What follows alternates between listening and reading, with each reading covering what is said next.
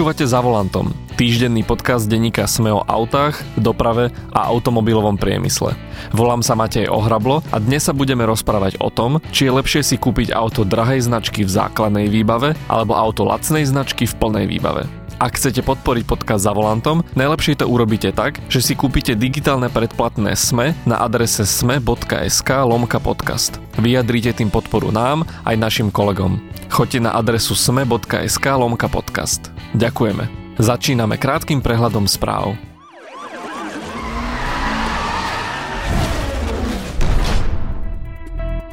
Slovensko zaplavili staré autá. 40% vozidiel dovezených zo zahraničia je starších ako 10 rokov. Motoristov motivuje registračný poplatok, ktorý s vekom auta klesá, no staré autá vypúšťajú oveľa škodlivejšie emisie ako tie moderné. Škoda pripravuje modelovú ofenzívu, nie všetky novinky, ale uvidíme v Európe. Chystanou vlajkovou loďou značky bude akási Škoda Kodiaq Coupé, určená pre čínsky trh. Ku nám sa chystá nový konkurent pre Golf či Focus, ktorý sa bude volať Scala.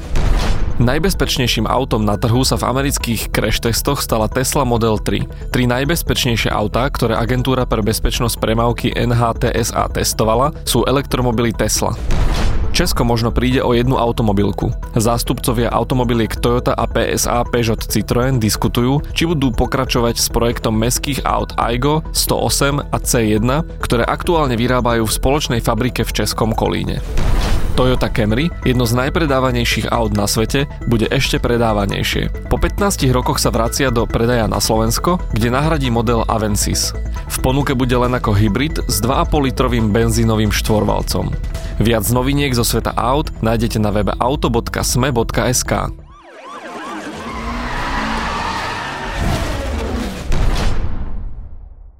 Nastal ten deň. Priložili ste na kôpku posledné eurá, dokončili ste prepočty v leasingových kalkulačkách. Všetko sedí. Máte na to. Rozhodli ste sa, že si idete kúpiť nové auto. No teraz nastáva tá zložitejšia časť. Ktoré? Všetky tie billboardy, letáky či reklamy vo vašich obľúbených podcastoch. Každý večer zaspávate nad recenziami a stále sa neviete rozhodnúť.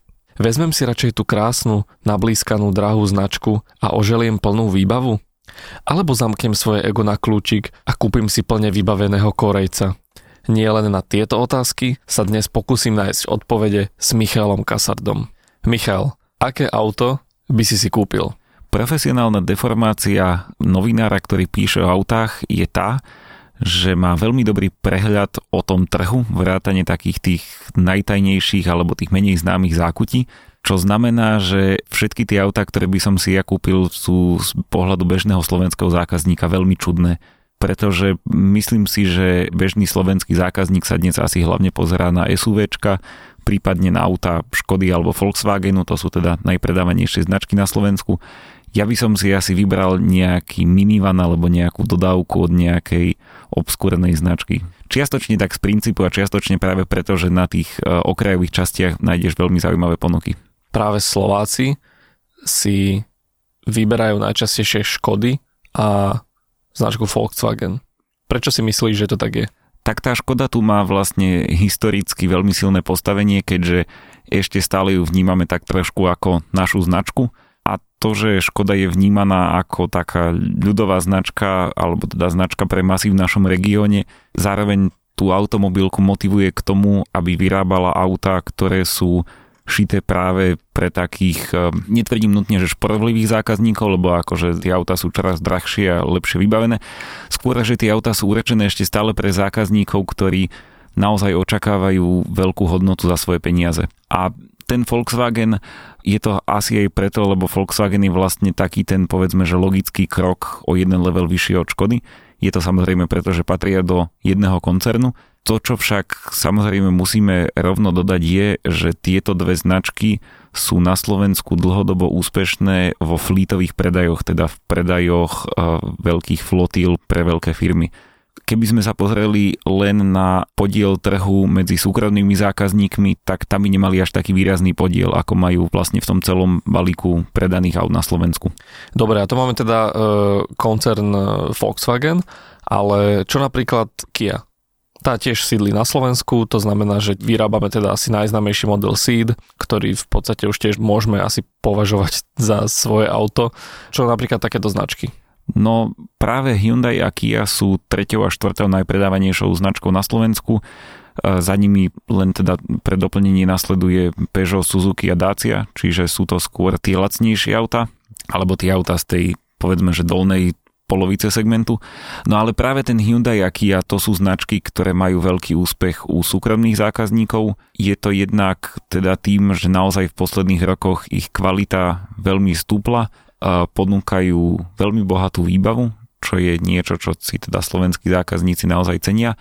A ďalšia vec je, že Hyundai a Kia veľmi zabojovali tým, že začali presadzovať tú 7-ročnú v prípade Kia, 5-ročnú v prípade Hyundai záruku, čo zároveň samo o sebe je dobrá služba, ale zároveň si myslím, že to pomohlo presvedčiť zákazníkov o tom, že to s kvalitou tých aut myslia naozaj vážne.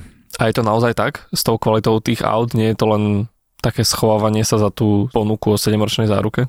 No z amerických štatistík o spolahlivosti napríklad vyplýva, že najkvalitnejšie je to auto na konci svojho životného cyklu, teda keď končí jeho výroba. Ono je to celkom logické, že na začiatku ešte tie kusy sú také všelijaké chybové a objavujú sa tam nejaké tzv. detské vady.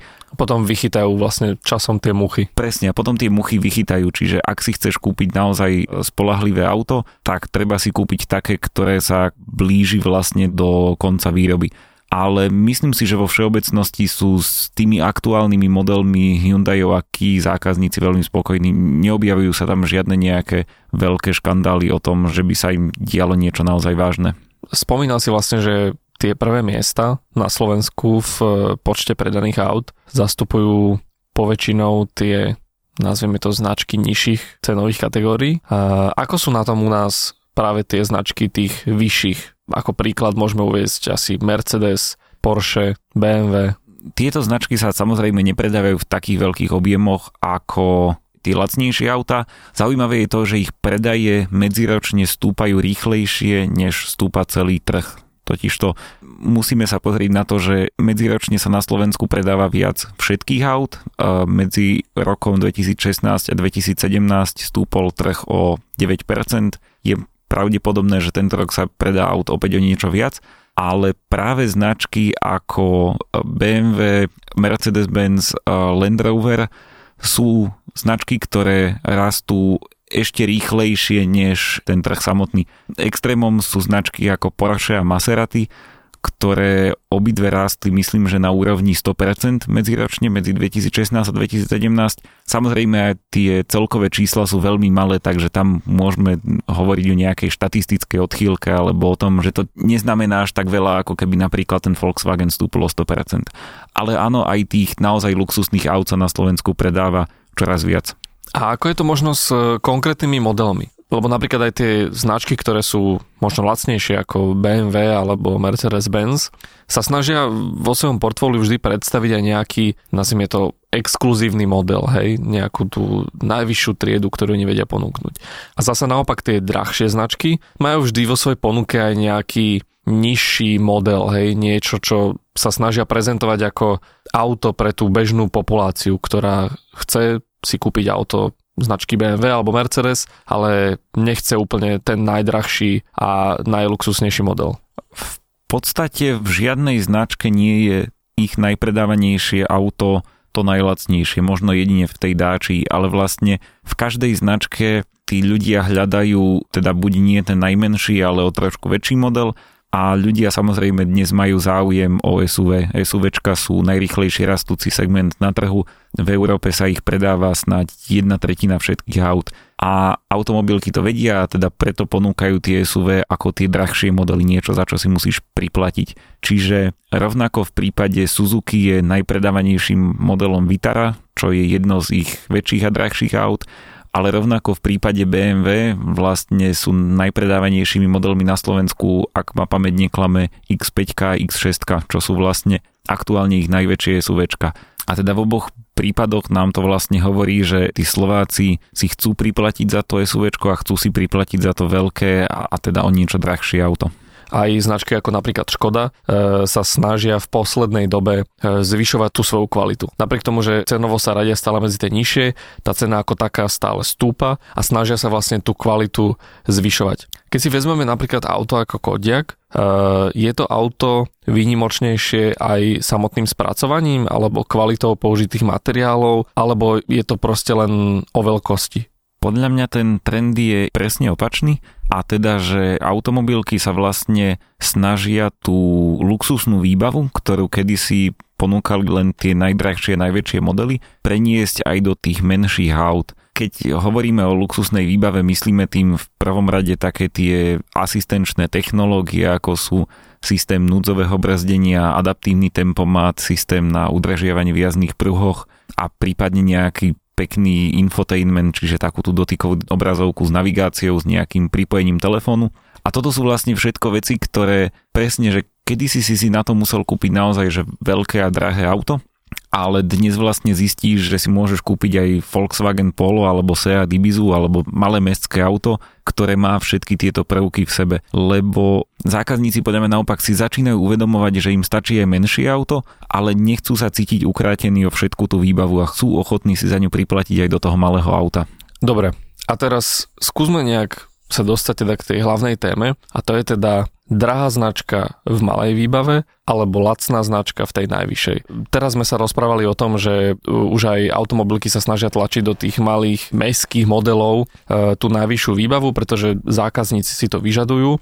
No ale keď si vezmeme napríklad na porovnanie Mercedes triedy A a takú Q-Seat. Najprv možno, že ako sa tieto auta pohybujú cenovo.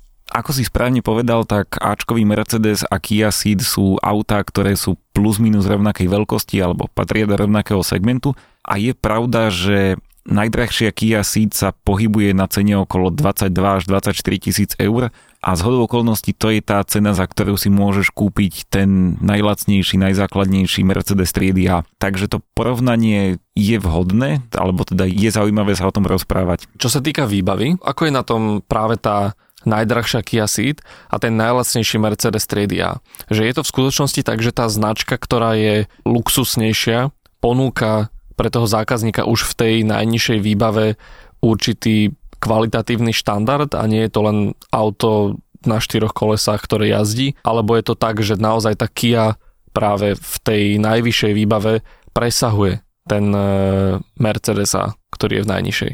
Tu si asi musí každý zákazník zvážiť, že čo je pre neho na tej výbave dôležité.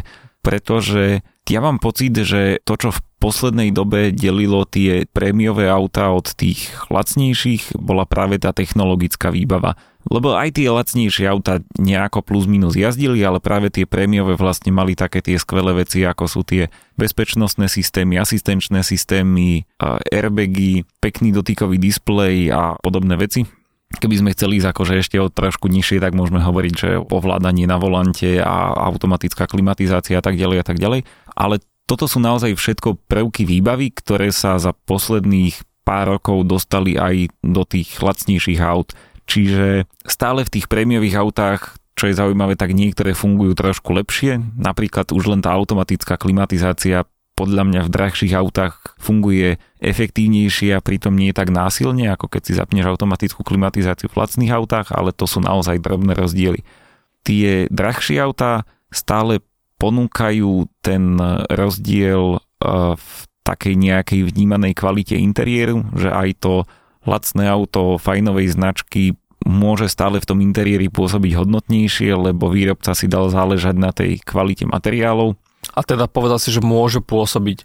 Je to naozaj tak, že iba pôsobí, alebo skutočne tie materiály sú o úroveň alebo o viac úrovní ako kvalitnejšie alebo lepšie dizajnovo spracované ako v tých lacnejších autách? Práve to spracovanie je dôležité slovo, lebo tie materiály naozaj sú kvalitnejšie a zároveň by som sa menej obával toho, že to auto bude po viacerých rokoch vrzgať, alebo že v tom aute začne niečo odpadávať, alebo niečo nedoliehať. Čiže je pravdepodobné aj, že napríklad ten interiér dlhšie vydrží než v tom lacnom aute. No a v neposlednom rade to, čo musíme spomenúť, sú tie služby, ktoré dostávaš k tomu autu. Auto nie je len tá samotná krabička, ktorú si kúpiš za hotovosť a odídeš s ňou, ale zároveň to auto ťa v podstate zavezuje k tomu, že s ním budeš chodiť niekam do servisu, že niekto sa o neho bude starať alebo teda niekto ti na neho dá záruku a pre niektorých možno už aj ten samotný proces kúpy veľa znamená, že je predsa krajšie prísť do toho showroomu Mercedesu a vybrať si to lacnejšie Ačko, než si kupovať Kiu v možno nie tak peknej predajni.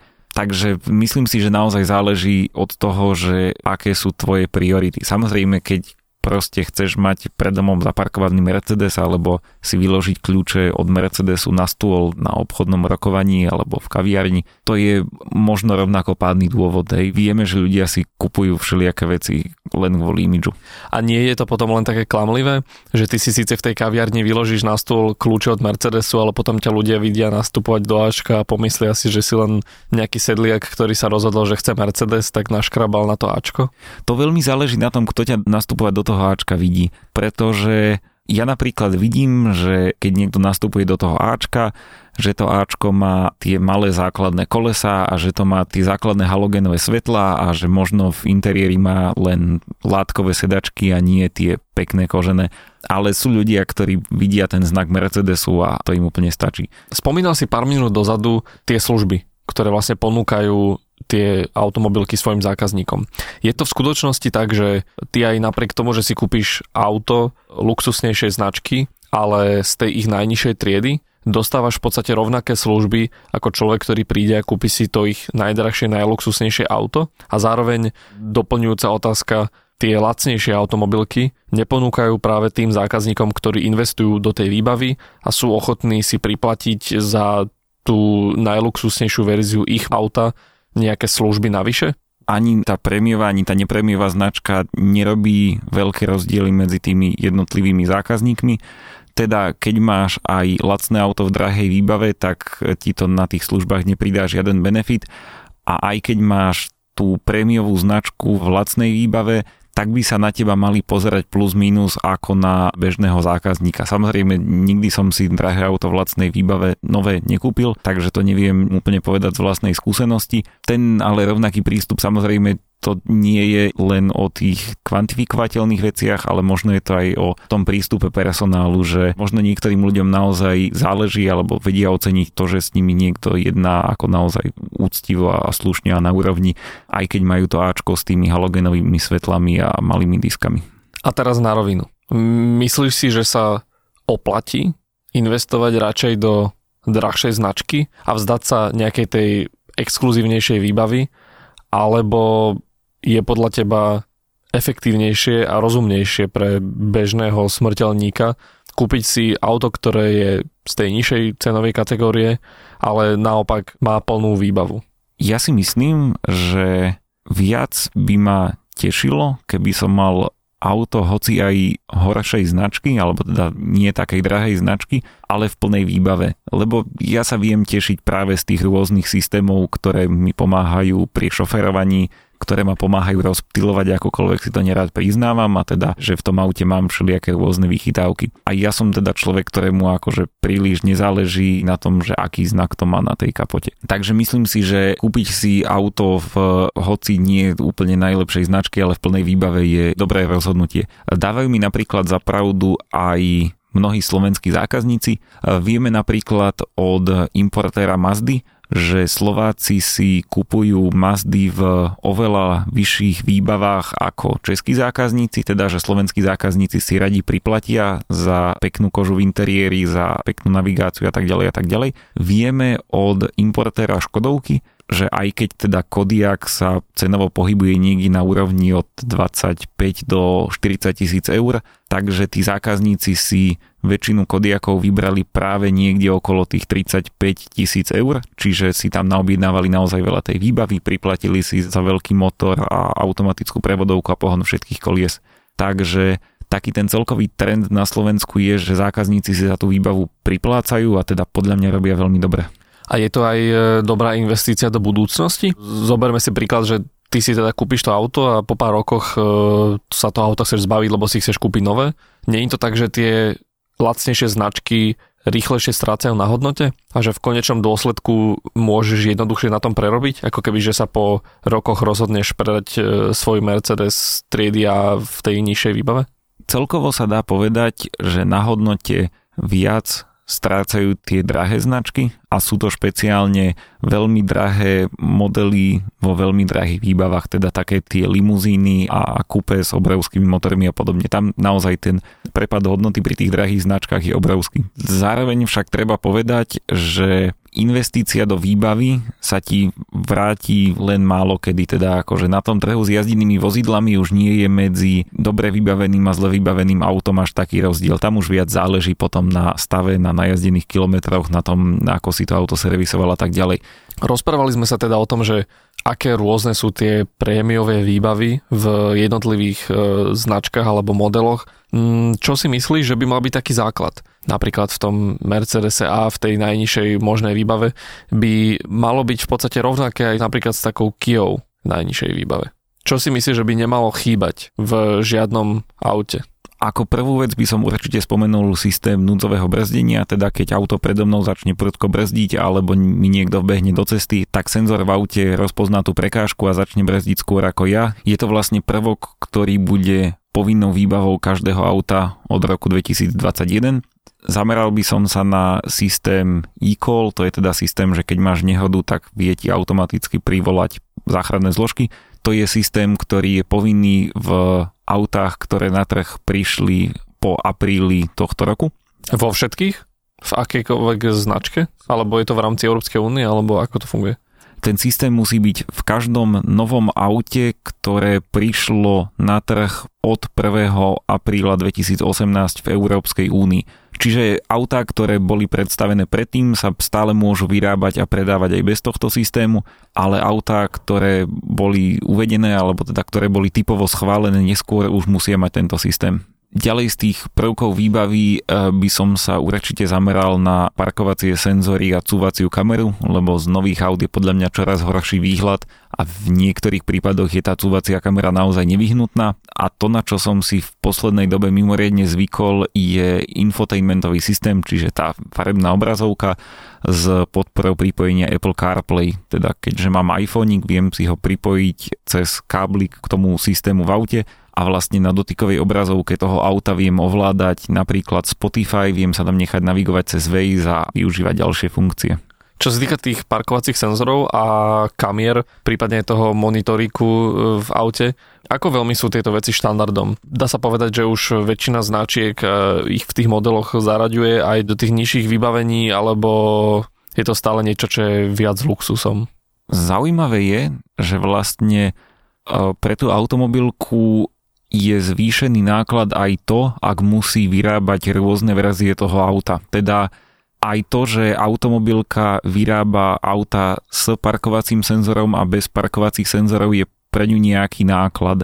Čiže automobilky vlastne mám pocit, že v poslednej dobe sa snažia čo najviac prvkov dávať kvázi do základnej alebo štandardnej výbavy, lebo to už nie je taký veľký rozdiel, hej, že aj to, že tam tie senzory nedávajú, ich stojí nejaké peniaze a už len o trošku viac peňazí ich stojí, že tam tie senzory naozaj dajú, pretože je to jednoduchšie na výrobu. Takže je pravda, že tieto prvky sa dostávajú postupne aj do tých základných výbav a ak ma pamäť neklame, tak už aj povedzme v tej Kia alebo v tom Peugeote sú tieto veci súčasťou nejakej strednej výbavy, alebo teda tej nie úplne základnej, lebo tu si aj tak málo zákazníkov na Slovensku kupuje, ale že keď už chceš trošku lepšie auto, tak je veľká pravdepodobnosť, že tieto prvky sa tam ocitnú. Tak uh, skús mi teraz prosím približiť, že ako by si si ty vystával takéto ideálne auto. Rozprával si o tom, čo by to auto malo mať, ale napríklad za čo by si si určite priplatil, čo vieš, že v tých základných výbavách nie je.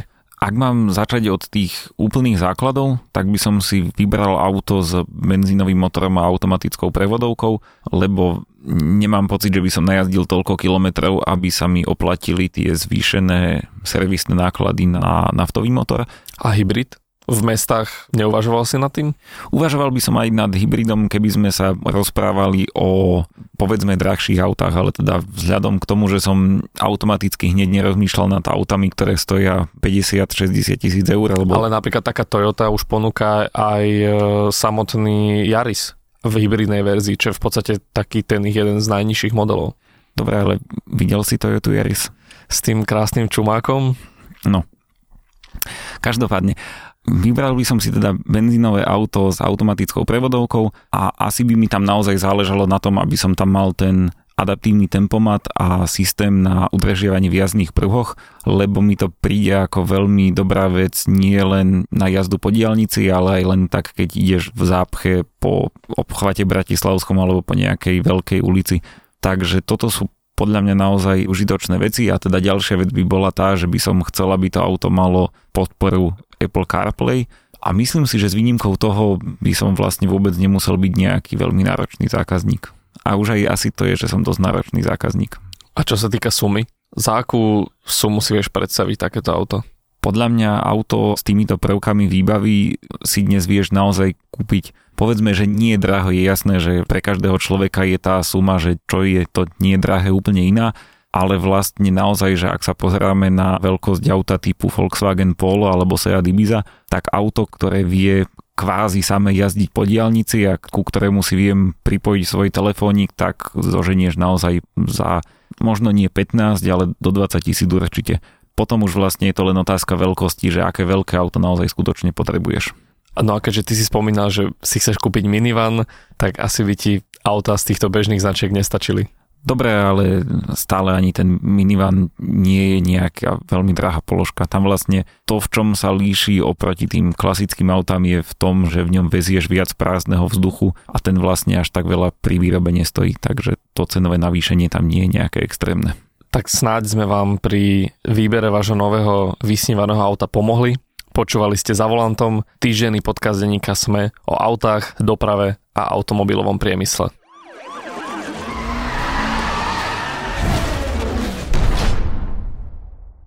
Podcast za volantom vychádza každý týždeň v piatok. Prihláste sa na jeho odoberanie vo svojej podcastovej aplikácii na platformách Google Podcasty, Apple Podcasty alebo v službe Spotify. Všetky diely, ako aj odkazy na témy, o ktorých hovoríme, nájdete na adrese sme.sk lomka za volantom. Ak sa vám podcast páči, môžete ho ohodnotiť. Ak nám chcete poslať pripomienku, môžete sa pridať do podcastového klubu denníka Sme na Facebooku alebo nám napísať e-mail na adresu auto.sme.sk. Ja som Matej Ohrablo a na výrobe tohto podcastu sa podielali aj Michal Kasarda, Marek Poradský a Peter Kalmán.